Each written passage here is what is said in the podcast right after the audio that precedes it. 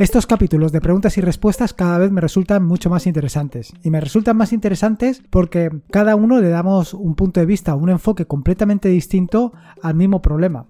Quiero decir, yo pues siempre me planteo las mm, cosas desde mi punto de vista, con mis conocimientos, con los que tengo y con los que voy adquiriendo. Y tú, por supuesto, ves las cosas desde tu punto de vista. Así, cuando yo veo las cosas según tú las planteas, se me veo, veo otras cosas, otros puntos de vista, otras situaciones que antes no me había planteado.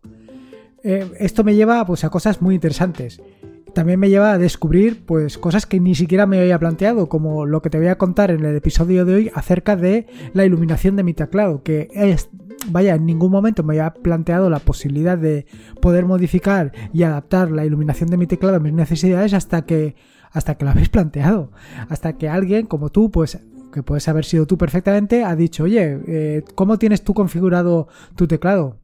Digo, anda, ¿se puede configurar? Bueno, no tampoco me quiero adelantar. Igualmente también, pues gracias a tu opinión, a tu retroalimentación, a tu feedback, pues me doy cuenta de si en un momento determinado pues me estoy pasando con los tutoriales.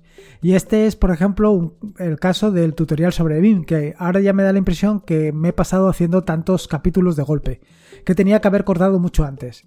La cuestión es que, bueno, pues me he emocionado, me he emocionado muchísimo con BIM y no he podido dejarlo ya te digo, creo que me quedan un par de capítulos. Cuando termine estos dos capítulos, pues empezaré con Ansible, que yo creo que le tengo muchas ganas. Y el siguiente tutorial, ya lo tengo clarísimo, va a ser sobre PowerShell.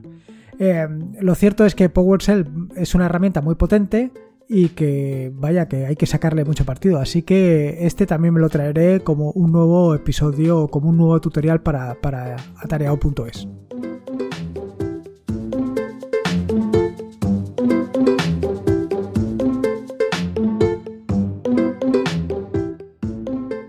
Soy Lorenzo y esto es Atareado.es. Este es el episodio número 174, un podcast sobre Linux, Ubuntu, Android y Open Source. Aquí encontrarás desde cómo ser más productivo en el escritorio o montar un servidor de páginas web en un VPS o una Raspberry, hasta cómo convertir tu casa en un hogar inteligente. Vamos, cualquier cosa que quieras hacer con Linux, seguro que la vas a encontrar aquí. Como todos los jueves, me gusta contarte un poco en qué ando metido para que sepas pues, lo que vas a encontrar en, las en los próximos días o incluso en las próximas semanas. Y esto siempre lo divido en un par de eh, secciones o incluso en tres, depende. Respecto al tema de los artículos, lo primero es contarte en qué los próximos artículos que vas a encontrar. El primero de los dos artículos de esta semana es el de Ubuntu First Step. Y es que ya me ha comentado algún usuario que ciertamente no hay ninguna ayuda acerca de Ubuntu First Step. En el sentido de que tú le das a, la aplicación al botón de ayuda y no te lleva a ningún sitio. Sí, lo cierto es que me ha adelantado a crear la aplicación antes de crear el artículo al que hace referencia. Y esto pues lo voy a intentar solucionar cuanto antes. Lo mismo sucede no solamente con esta aplicación, sino también con Tasker. Con Tasker tengo exactamente el mismo problema. Eh, la aplicación está en marcha, pero em, no hay una documentación sobre ella. Y esto, pues evidentemente, en las próximas semanas también lo voy a intentar solucionar. Luego, por otro lado, el otro artículo que vas a encontrar esta semana y al que me he referido directamente en la introducción del podcast es a Python con BIM. Ya te he dicho que me he emocionado, me he emocionado muchísimo y este, eh, que yo sepa, es el antepenúltimo de los em, artículos sobre BIM, del, tutorial sobre BIM, y en el que voy a tratar por pues, los distintos complementos que tengo y los que estoy utilizando para trabajar con BIM. Eh, ya me lo habéis preguntado, alguno me ha preguntado acerca de, cuál es la. cómo estoy utilizando yo Python con BIM con Python. Y bueno, es un poco por darle respuesta. Respecto al tema de las aplicaciones, lo primero es dar las gracias a Fernando que se ha unido al proyecto de Tasker. Bueno, se ha unido tanto que se ha unido que todas las nuevas características que puedas ver en la aplicación pues son cosa de él. Y esto es sencillamente espectacular. Es una gran suerte contar con alguien como Fernando que pues, se ha metido a fondo con esto y está dando muchas soluciones y muy interesantes. Como por ejemplo el tema del seguimiento de, las tareas mediante un, progreso, un track time. Vaya, brutal, brutal, porque esto es una de las cosas que sinceramente le faltaban a la aplicación y que yo creo que lo van a hacer pues básicamente imprescindible. Esto te va a permitir básicamente pues seguir todas tus tareas y ver un poco cómo van evolucionando. Es decir, saber qué es lo que estás haciendo, cuánto tiempo le has dedicado a cada tarea, un poco pues seguir la evolución. Y luego la otra aplicación, la aplicación correspondiente al mes de mayo de ese proyecto de 12 meses, 12 aplicaciones, de la cual básicamente es culpable Pedro Mosquetero Web, es README Maker. ¿Y qué es esto? Bueno, pues hasta ahora he estado haciendo aplicaciones un poco pensando en el usuario final y esta aplicación es un guiño a todos los desarrolladores. Y es que al final uno de los problemas que tenemos es que no sabemos vendernos, no sabemos vendernos de una manera adecuada. Vaya, no sabemos vendernos en absoluto. ¿Qué pasa? Que nuestros proyectos, los proyectos que están alojados en GitHub, pues mm, en ocasiones no tienen ni siquiera el README donde te cuenta de qué va el proyecto y en otras ocasiones, pues el README es básicamente paupérrimo. Es una lástima de README. ¿Cuál es el objetivo básicamente de esta aplicación de README Maker? Pues hacerte o ponerte las cosas fáciles a la hora, a la hora de hacer los artículos sobre README. O sea, de crear el archivo README. En este sentido, pues no solamente te genera una sencilla plantilla, sino que además te ayuda a mantenerla. ¿Cómo mantenerla? Bueno, pues básicamente se trata de que, por ejemplo, eh, cuando se ha incorporado Fernando al proyecto Tasker, yo lo he incorporado a manubrio, a mano, haciéndolo de forma completamente manual, lo he incorporado al README. Pero la cuestión es esto, hacerlo lo más sencilla posible. En este sentido, pues he añadido una serie de facilidades como es la de importar mm, pues los que colaboran al proyecto dentro de, la aplicación y de una manera muy sencilla. Y como te digo, este es el proyecto del mes de mayo, que espero pues contarte con mucho más detalle durante la próxima semana. Bueno, una vez ya te he contado todos mis rollos, el que ando metido para que sepas exactamente lo que vas a encontrar la próxima semana, vamos directamente al turrón. Porque hoy es un programa de preguntas y respuestas. Y así pues vamos a meternos totalmente en harina. Vamos directamente al turrón. Y lo primero es sobre utilizar el portapapeles del sistema. Esta pregunta la formula Dani, es una pregunta un poquito larga, pero tiene mucha amiga. Empiezo. Eh, como te digo, es una pregunta referente al tutorial sobre BIM y el uso del portapapeles. Y la leo textualmente. Dice, entonces, ¿cómo copiar el portapapeles del sistema? Esto es lo que viene en el tutorial de BIM. Utilizando el registro comillas más.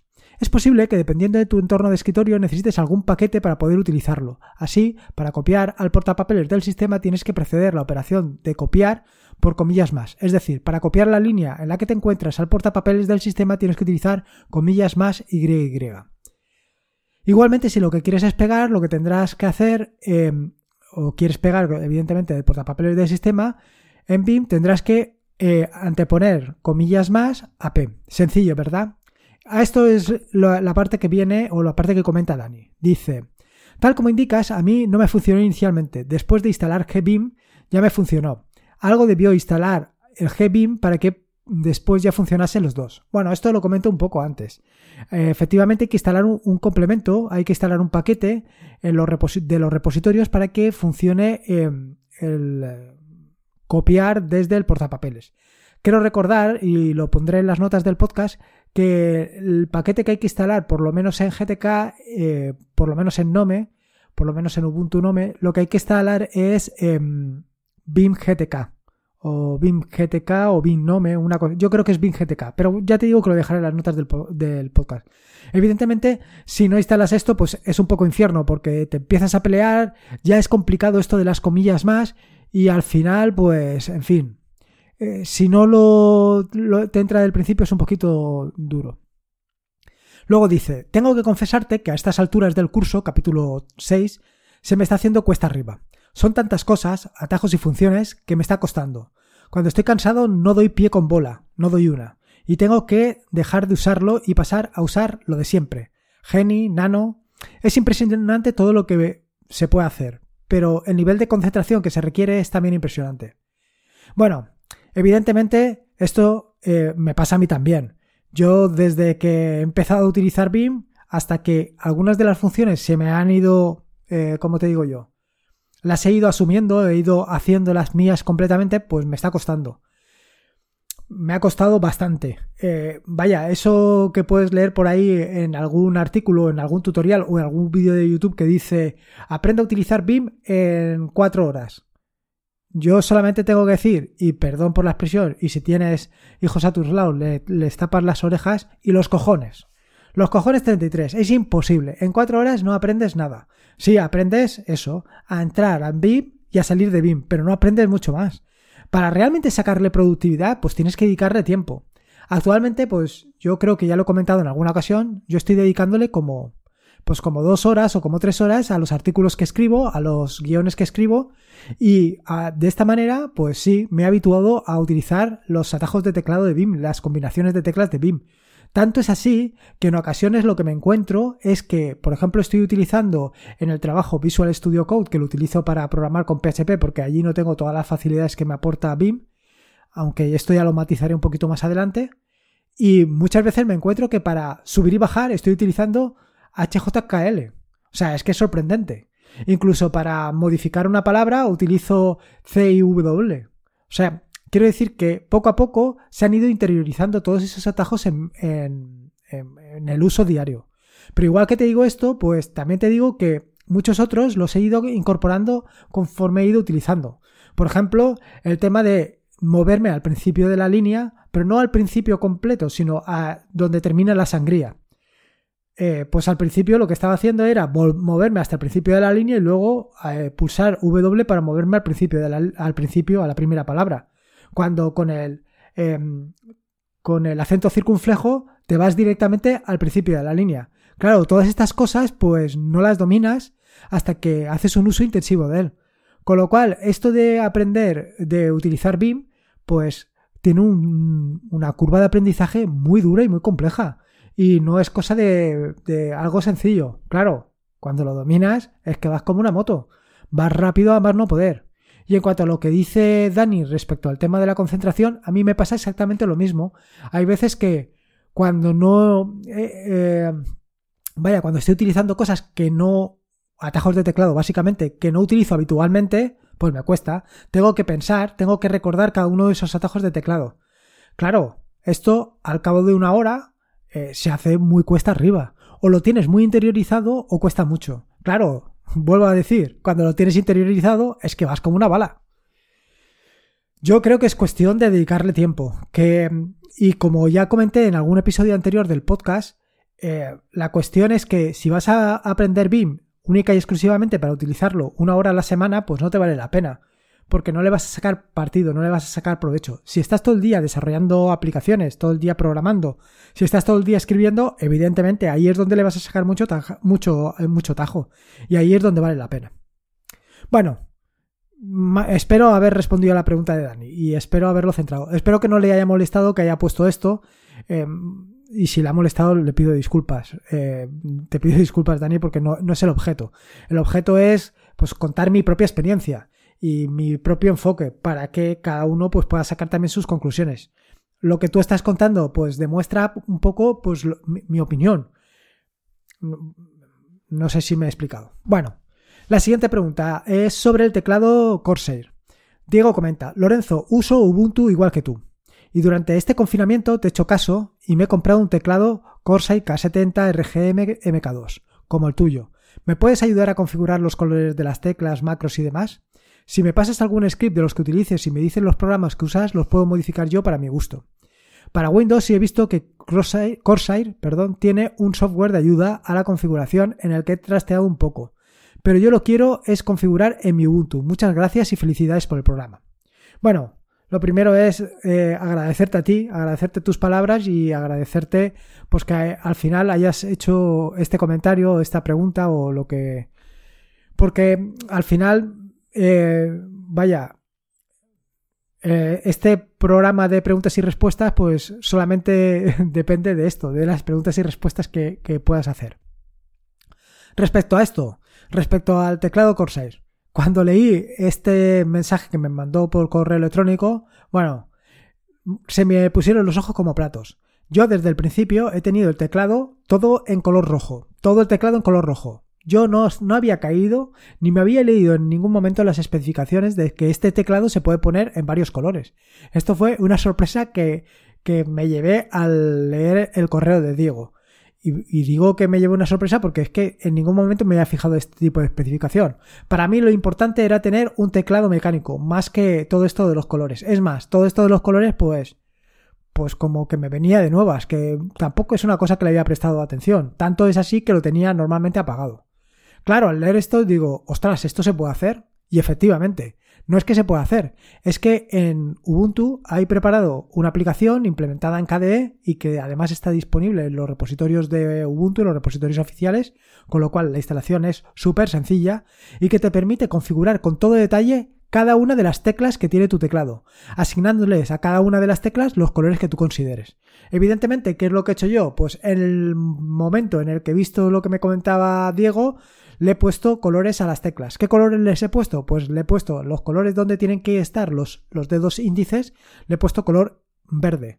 Los colores donde tienen que estar el meñique, le he puesto el, un color amarillo. De esta manera sé dónde tiene que empezar y dónde tiene que terminar la mano. Y por supuesto, a las fundamentales teclas de, de BIM, al HJKL, les he puesto un color rojo. Y así más o menos lo tengo, lo tengo distribuido.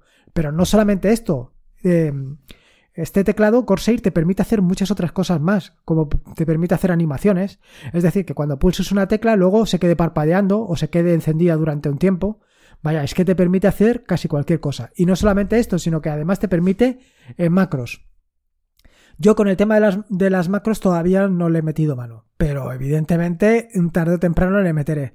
Por ahora, con solamente el teclado ya tengo bastante más que suficiente, con lo cual, por eso siempre digo que eh, los programas de preguntas y respuestas no solamente pueden servir al que formula la pregunta, sino que a mí también, porque muchas veces es que no me he planteado ni siquiera las posibilidades que te puede ofrecer pues un teclado tan espectacular como es el Corsair. Ya ahora estoy dudando en si eh, la compra que he hecho del nuevo teclado mm, me estoy pensando en que eh, en, no utilizarlo, en quedarme con este. el problema es que ya se lo he comentado a mi mujer, el nuevo teclado y el nuevo teclado y este teclado con colores pues le va a venir perfecto. Ya me ha dicho que se lo va a quedar ella, así que eh, ya veremos. La siguiente pregunta, la siguiente pregunta es de Dani y es referente a una aplicación que comenté hace unas semanas que se llamaba eh, Journal. Bueno, era JRNL. En esta Dani pregunta, ¿has llegado a usar Journal con regularidad? ¿Lo sigues usando? En caso afirmativo, ¿podrías comentar qué tal? ¿Crees que podrías compararlo con el RGMod para lo que es tomar notas entradas a diario? Bueno, respecto a lo que comenta Dani, eh, las primeras semanas, o yo te diría que las dos o tres primeras semanas de utilizar Journal, lo estuve utilizando prácticamente todos los días.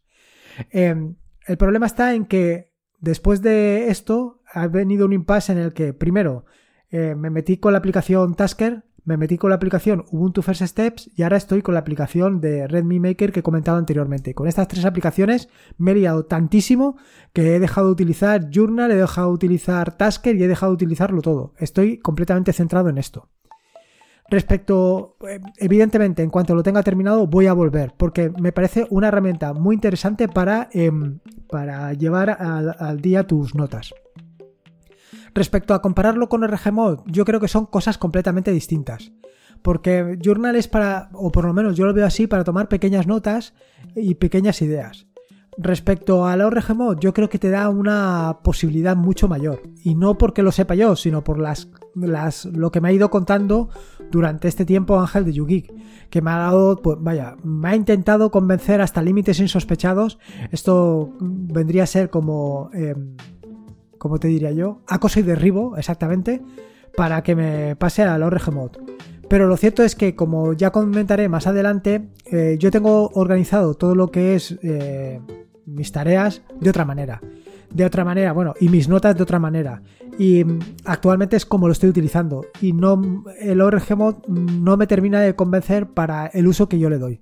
Y eso que no lo he utilizado, aunque tampoco lo quiero utilizar, porque si no al final son demasiados frentes abiertos y demasiados frentes que yo no puedo atender. En fin, que no sé, que al final son ideas, son, son soluciones que puedes adoptar y que cada uno tiene que adoptar la que mejor le guste. Yo el tema del ORG sé cómo funciona, sé las opciones que da y a mí actualmente pues no me da exactamente lo que yo necesito o lo que yo estoy buscando. Mi manera de funcionar y de organizar las cosas pues no me termina de cuadrar con todo esto.